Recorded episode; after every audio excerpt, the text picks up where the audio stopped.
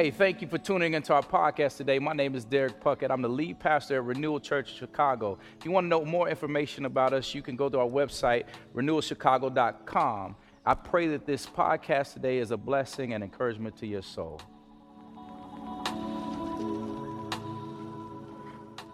All right, so have you ever, have you ever looked out into the world, into the front page, perhaps, into social media, into whatever? Have you ever looked out there and you just seen somebody who needs mercy? Yeah, and you're like, what a miserable state that they're in. How pitiful. They would, would somebody do something for them? A widow, an orphan, an immigrant, a New England Patriots fan. It could be lots and lots of things. Now, in all seriousness, we look out and we see people who need mercy. We just say, have mercy. Have mercy on them. Who? What else, what else could be done for them? They just need mercy, right? You know, uh, we're looking at, at uh, mercy today in Jesus' great teaching as he opens his Sermon on the Mount. And there's almost no better example. Her story has been told thousands of times, but it bears retelling today. Almost no better example of this idea of mercy than Corrie Ten Boom's story. She was, as you know, uh, held in a concentration camp in, in World War Two because uh, she had been helping Jews and keeping them in her house. Her sister died in that camp. And she tells a story, again, that has been retold many times. And I want to read part of that story because it, it applies directly to this idea of mercy. She was, after the war, she had, uh, obviously was set free from the camp. She survived. She um, began writing and speaking and helping herself and others to heal from all of this, uh, all of the horror that, that happened during the war. And she was speaking at what event on the subject of mercy and forgiveness. And she saw across the room when she was done speaking a former guard at the camp where she was. And she sees him, and this is what she writes. She says, "That's when I saw him, working his way forward against the others. One moment, I saw his overcoat and brown hat. In the next, in my mind's eye, I saw the blue uniform and the visored cap with its skull and crossbones. It came back with a rush, the huge room with its harsh overhead lights, the pathetic pile of dresses and shoes in the center of the floor, the shame of walking naked past this man. I could see my sister's frail form ahead of me, her ribs sharp beneath parchment skin. Betsy, how thin you were. Now here he was in front of me, his hand thrust out. A fine message, Fraulein. How good it is to know that, as you say, all our sins are at the bottom of the sea. You mentioned Ravensbrück in your talk. I was a guard there. But since that time," he went on, "I have become a Christian, and I know that God has forgiven me for the cruel things that I did there. But I would like to hear it from your lips as well, Fraulein." Again, his hand came out. "Will you forgive me?" And I stood there. I, whose sins had every day to be forgiven, and I could not. Betsy had died in that place. Could he erase her slow, terrible death simply for the asking? What is mercy, my friends? To whom is it owed? How is it practiced? Mercy, the subject of our verse today. As you know, we're we're in Jesus' famous Sermon on the Mount, and let's let's read it together. We're going to read, um, uh, or I'll read it. We're going to read the first seven verses of Matthew chapter five as we get started. Matthew chapter five, you can find it in your Bible app, in your paper Bible. We'll put it up on the screen. If you do have an app or a Bible, it's handy to have. We're going to be in this and another passage quite a bit today. Uh, so Matthew chapter five, verses one through seven, and when you have it, stand if you're able as I read.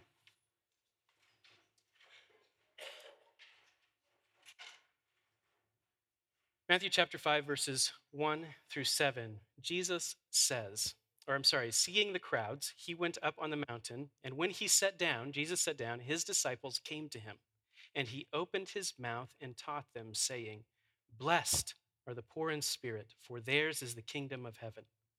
Blessed are those who mourn, for they shall be comforted. Blessed are the meek, for they shall inherit the earth. Blessed are those who hunger and thirst for righteousness, for they shall be satisfied. Blessed, here it is, are the merciful, for they shall receive mercy. You guys may be seated. Jesus' Sermon on the Mount, the series that we're in, is in Matthew chapters five, six, and seven. This is the introduction to that great sermon, one continuous teaching, uh, a teaching that has fascinated people for thousands of years, fascinated by the ethics, attracted by it in some places, repelled by it in others. Right? And then we have here this the opening to the sermon, something that uh, the pastor and writer, Bible scholar John Stott has called the, the Beatitudes, these, these first seven statements about the blessed person. John Stott has said, these are the most well-known teachings of Jesus, yet the least practiced teachings of Jesus. And if you think about it, what, what Jesus is describing here is the blessed person, that, that the word blessed. Pastor D has talked a lot about this. It could be also translated supremely happy. Like, not just superficially happy. Pastor D has said, this isn't a set of circumstances. This is a state of being, right? This is the kind of person that is deeply joyful, right? Blessed, this kind of blessedness. And if you think about what Jesus describes here as a supremely happy person, it just flies in the face of the, of the prevailing doctrine of our age, does it not? You know, if we were to look out and read books and, and go to seminars and see conferences and read on social media, how do you become happy? Nobody would mention persecution and purity and hunger and mourning, would they? Yet these are the descriptors that Jesus uses. No, no, no. The prevailing doctrine of our age, the culture says, if you want to be happy, assert yourself, find yourself, stand up for yourself, be proud of yourself, elevate yourself, defend yourself, avenge yourself, serve yourself, promote yourself. Do you see how different Jesus' words are here? Jesus uses words like persecution, peace, purity, mercy, hunger, mourning, and poverty to describe the most radical kind of blessedness. Fascinating. And here we are on that fifth statement of the blessed person, mercy. In order to understand it better, we're going to read another teaching from Jesus. Um, you know, Jesus gives here a descriptor of the blessed person. We're going to go, we're going to jump ahead several chapters in Matthew, where he doesn't just give a description about mercy, he actually explains a little bit about mercy, and it's going to really help us to frame up the Christian idea of mercy. One quick note before we go there. In the story that we're about to read, it's a parable from Jesus. And he mentions, um, there, there's a character in the parable, a king, who mentions selling somebody into bond service. And I, it's it's worth noting, because we're just so separated from ancient Near Eastern culture, what this is.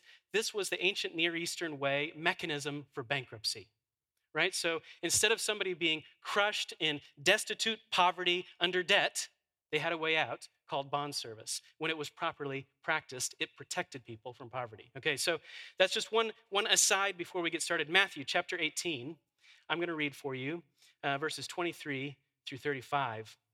If you've got your Bible, uh, uh, your paper Bible, or maybe a Bible app, man, in, in Matthew chapter five, write a note. Say, see also Matthew chapter eighteen, right? See also, because we've got this extended teaching on mercy, Matthew chapter eighteen, verses twenty-three through thirty-five.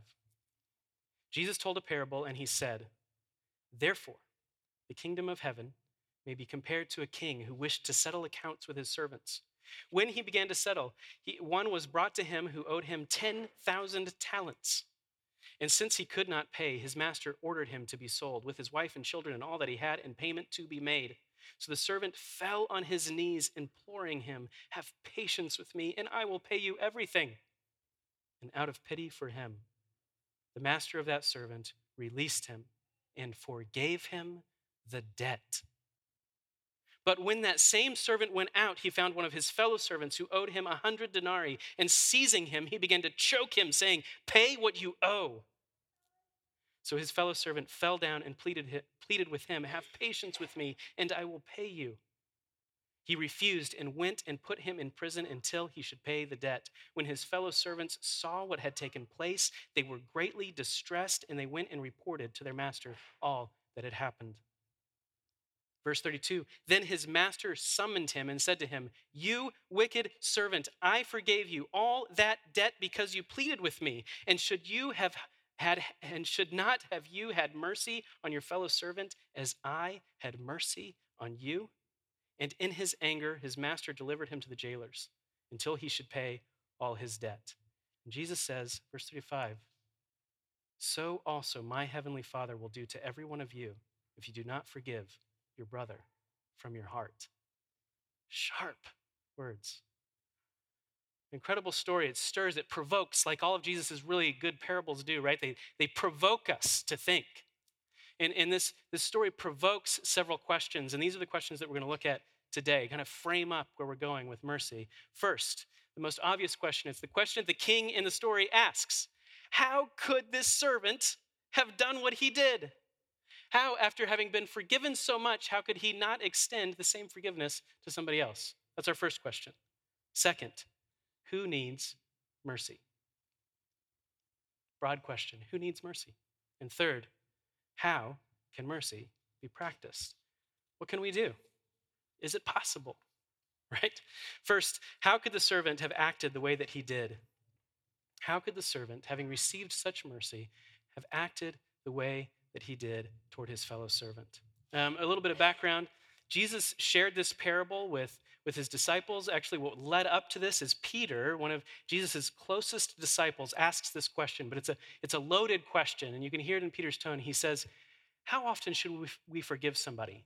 As many as seven times? Now, when Peter says that, it sounds strange to us, right? Because we don't use the word seven that way, but seven for the Hebrew person wasn't a number that was only counted. It was also a number that was weighed. In other words, it had significance. It had weight beyond its numerical count. We still use the number seven that way. It means lucky, right? It's, it's a different kind of weight and different kind of meaning, but we still use numbers sometimes to mean something beyond their count, right? Peter was doing that. He was saying, in, in effect, surely there is a limit, Jesus, to how often I should forgive. That's his question. He's making a statement through a question. And Jesus hears Peter, and what does he say? He responds in kind. He takes Peter's exaggeration and he redoubles it. He says, no, Peter, I tell you, you should forgive somebody seventy times seven, right? If we were to put this in today's parlance, into today's vernacular, we would say something like, how many times should I forgive somebody? Like a zillion times? And the other guy would say, no, like a zillion times infinity. Do you see? Jesus is saying, you have no idea how, how much you should forgive. And then he goes on and he tells the parable that we just read, and it answers the question, why? Why should forgiveness effectively have no limit? Why should mercy be dispensed readily and abundantly, right? It's right here in the parable that Jesus gave. And so we get to this question, the question that, that everybody who listened to this listened to this parable had. How could the servant have acted so despicably? And there are two answers. And I think, I think there's a number of answers why we don't, I don't dispense mercy. But there are two answers here that we're going to look at quickly. First, the servant failed to appreciate the depths of his own debt. And second, he failed to recognize the heights of the other's dignity. He failed to appreciate the depths of his own debt, and he failed to recognize the heights of the other's dignity. Do you see? These go hand in hand. When, when Jesus says this servant owed ten thousand talents, he was, he was using, again, an exaggeration. This, this figure, a lot of people have said, how, how much is that in today's, in today's denominations and currencies? And, and, and, you know, you can go there, but you're kind of missing the point. The point is, you can't pay this amount. It's too much. That's Jesus' point. It's like beyond what is payable. A worker in Jesus' day earning a wage, if they were, if they, the average one might earn one or two talents in a lifetime. It, you might earn three or four if you did well and you lived long. Do you see? Thousands of lifetimes worth of payment owed to this king. The point is he can't pay it back, right? And yet, what is the servant's response to the king? Do you, do you remember? Verse twenty-six. There he is. The servant fell on his knees, imploring the king, have patience with me, and I will pay you everything. What, what? How can this be? Do you see? He failed to appreciate the depths of his own debt. He was delusional. This is the only way this is possible. He, instead of in, in a moment when nothing, only, only, only, only the king's mercy would do. Nothing else would do. In that moment, the servant appeals to his own ability and says, I'll pay you back. Just give me more time. He didn't appreciate. He failed to appreciate the depths of his debt. And second, he failed to recognize the heights of the dignity of the other person. He goes out and he grabs this guy by the neck and he says, pay me back everything now. A hundred denarii, Jesus says, this is a few months' wages, still a significant sum, but eminently payable. He failed to recognize. It's like he doesn't even see the other person. He, he, he's not even connecting the dots. He has categories for people, like some people deserve mercy and others do not. I'm the kind of person that deserves mercy. As a matter of fact, it's probably reasonable that the king extended mercy to me. And it's unreasonable to even think about, to even consider. It's not even on his radar. It's not on his mental map to consider extending mercy to his fellow servant. Do you see? He failed to appreciate the depths of his debt, and he failed to recognize the heights of his fellow servant's dignity. And it leads us straight into the next question. Who needs mercy? Who needs mercy? The, the, the servant presumed. He had so much presumption, didn't he? He presumed that extending forgiveness of the debt to him was a reasonable thing to do, perhaps even earned, because of the kind of person he was. Do you see? But while someone else receiving mercy is an unreasonable thing. It's, it's, it's, it's beyond the pale. You know, social scientists have observed this happening in cultures throughout time, and a number of them, Jonathan Haidt and others, have said this is this kind of idea where some people are deserving of, of better treatment than others is, is, is on the rise again. It's something that social scientists are calling groupishness. Right? We can imagine my kind of person really probably should receive certain kinds of things. And another kind of person or party or denomination or group or class or gender or whatever probably shouldn't receive those kinds of things, right? It's reasonable for me to receive mercy. It is unreasonable for that political party to receive mercy. Do you see? This kind of groupishness is, is so here in this in this parable from Jesus. In World War Two, going back to Corrie Ten Boom, jumping back into that scene, she continues. Right there, she says, she asks herself, how I cannot give him mercy and forgiveness. How can I? My sister died there. And then she continues. She says, it could not have been many seconds that he stood there, hand held out, but to me it seemed hours as I wrestled with the most difficult thing I had ever had to do. And still I stood there with the coldness clutching my heart. But forgiveness is not an emotion. I knew that too. Forgiveness is an act of will. And the will can function regardless of the temperature of the heart. Jesus, help me, I prayed silently. I can lift my hand. I can do that much. You provide the rest.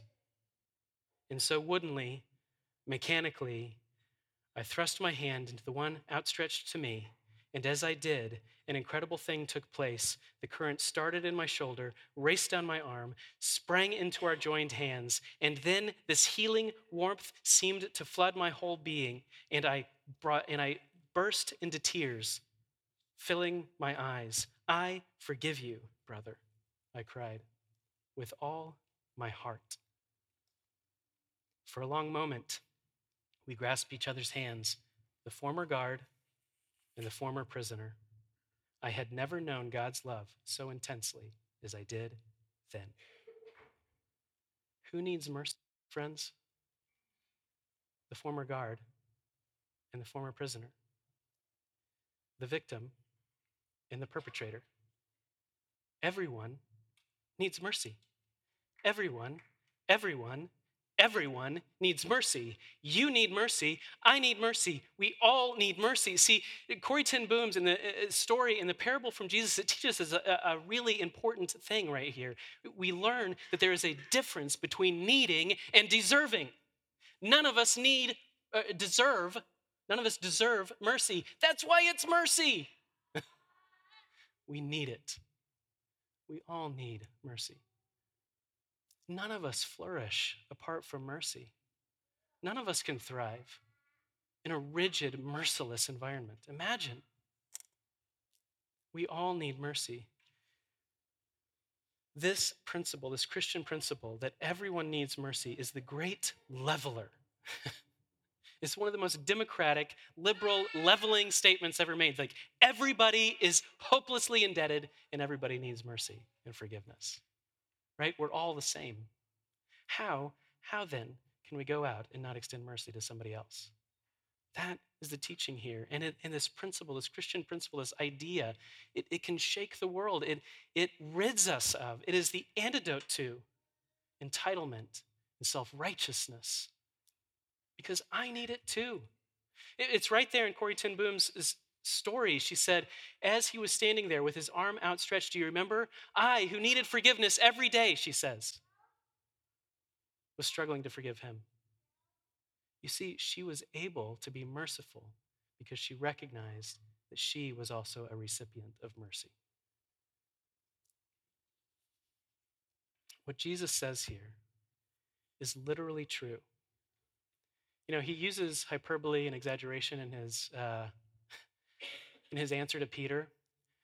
But whenever he's talking in his Sermon on the Mount and he's giving the list of the seven blessed things, the seven blessed characteristics of the person who believes in him, he is literally saying what is actually true. Blessed are the merciful, for they shall receive mercy. The, the blessed, deeply happy are the merciful.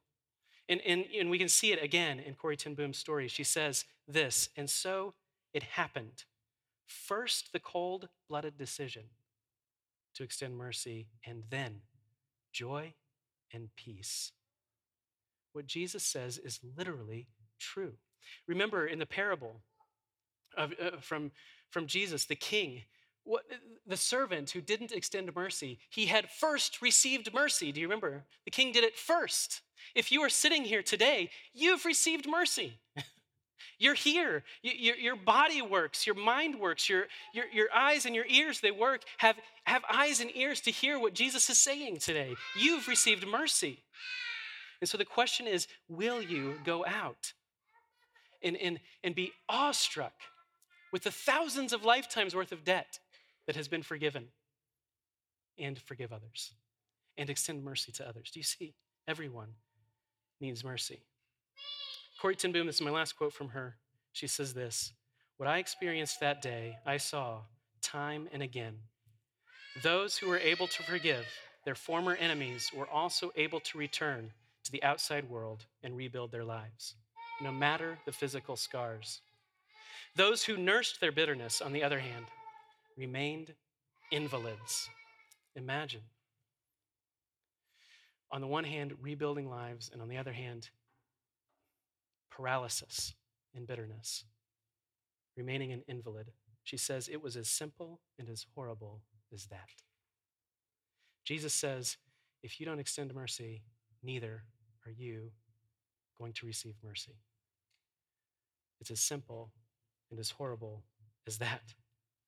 Which leads us finally to our last question. How then are we to extend mercy? We've seen several stories today, Corrie Ten Boom, these radical stories of concentration camps, the radical story of ten thousand talents, the radical stories of thinking about people who need mercy. But how do we practice mercy, really, in every, every single day? What does it mean? Jesus says, blessed are the merciful, for they shall receive mercy. Blessed are the merciful, for they shall receive mercy. Blessed are the merciful, for they shall receive mercy. Let it soak in. How then do we practice mercy? I'll give you three, three quick principles One is, one that we've already mentioned, one that's in the, in the parable itself, is recognize.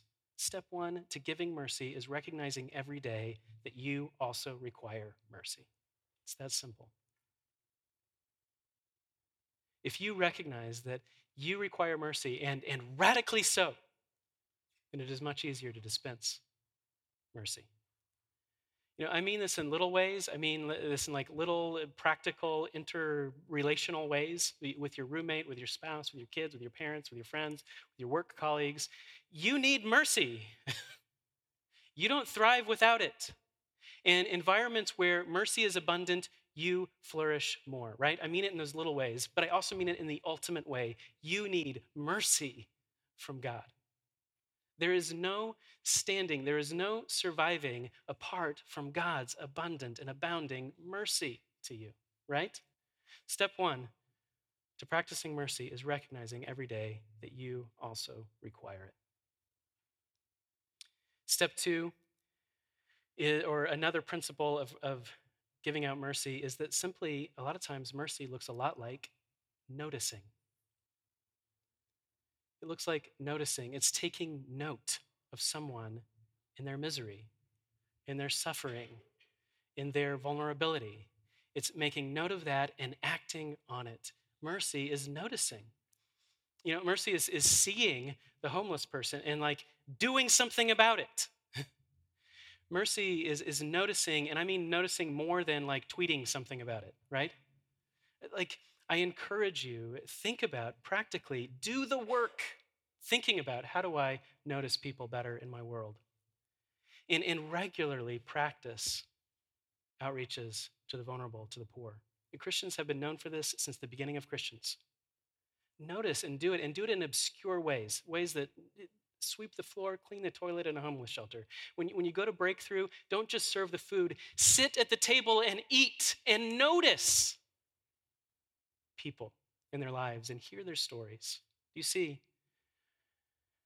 one, recognize every day that you require mercy. Two, mercy looks a lot like noticing. And three, mercy looks a lot like forgiving. Looks a lot like forgiving. The, the lines between these two is so blurred that in Jesus' parable about mercy, it's a story of forgiveness, right? G- uh, Peter, or you could put it the other way, Peter asks a question about forgiveness and Jesus answers with a story about mercy.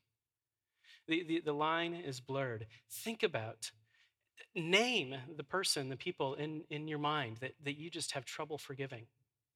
The, the, the class of people that you can't imagine forgiving. Maybe you don't even know them.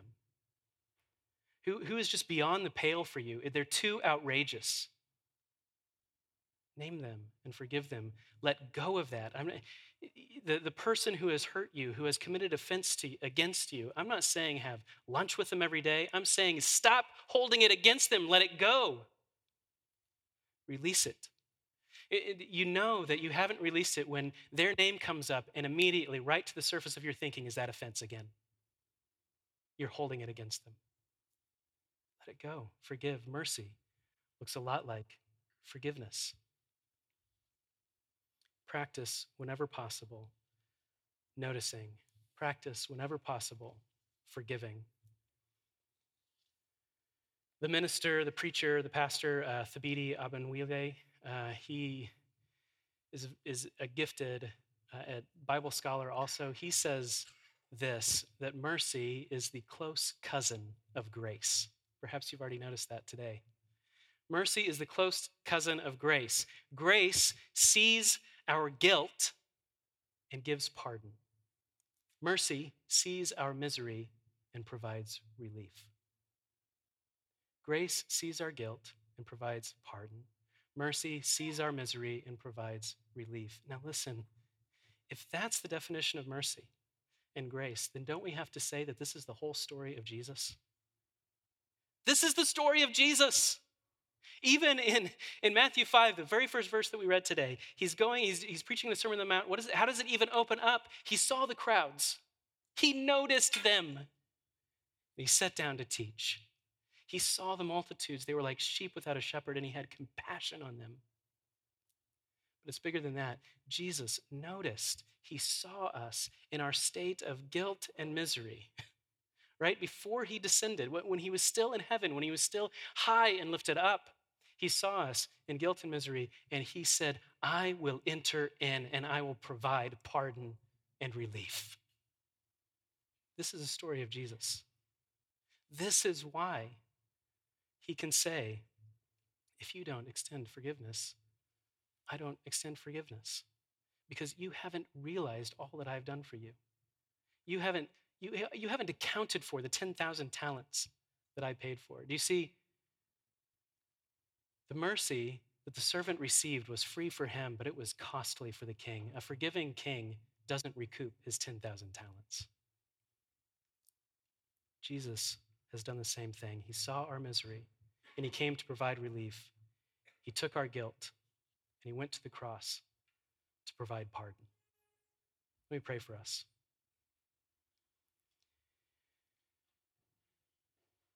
Jesus, I confess to you that I am too quick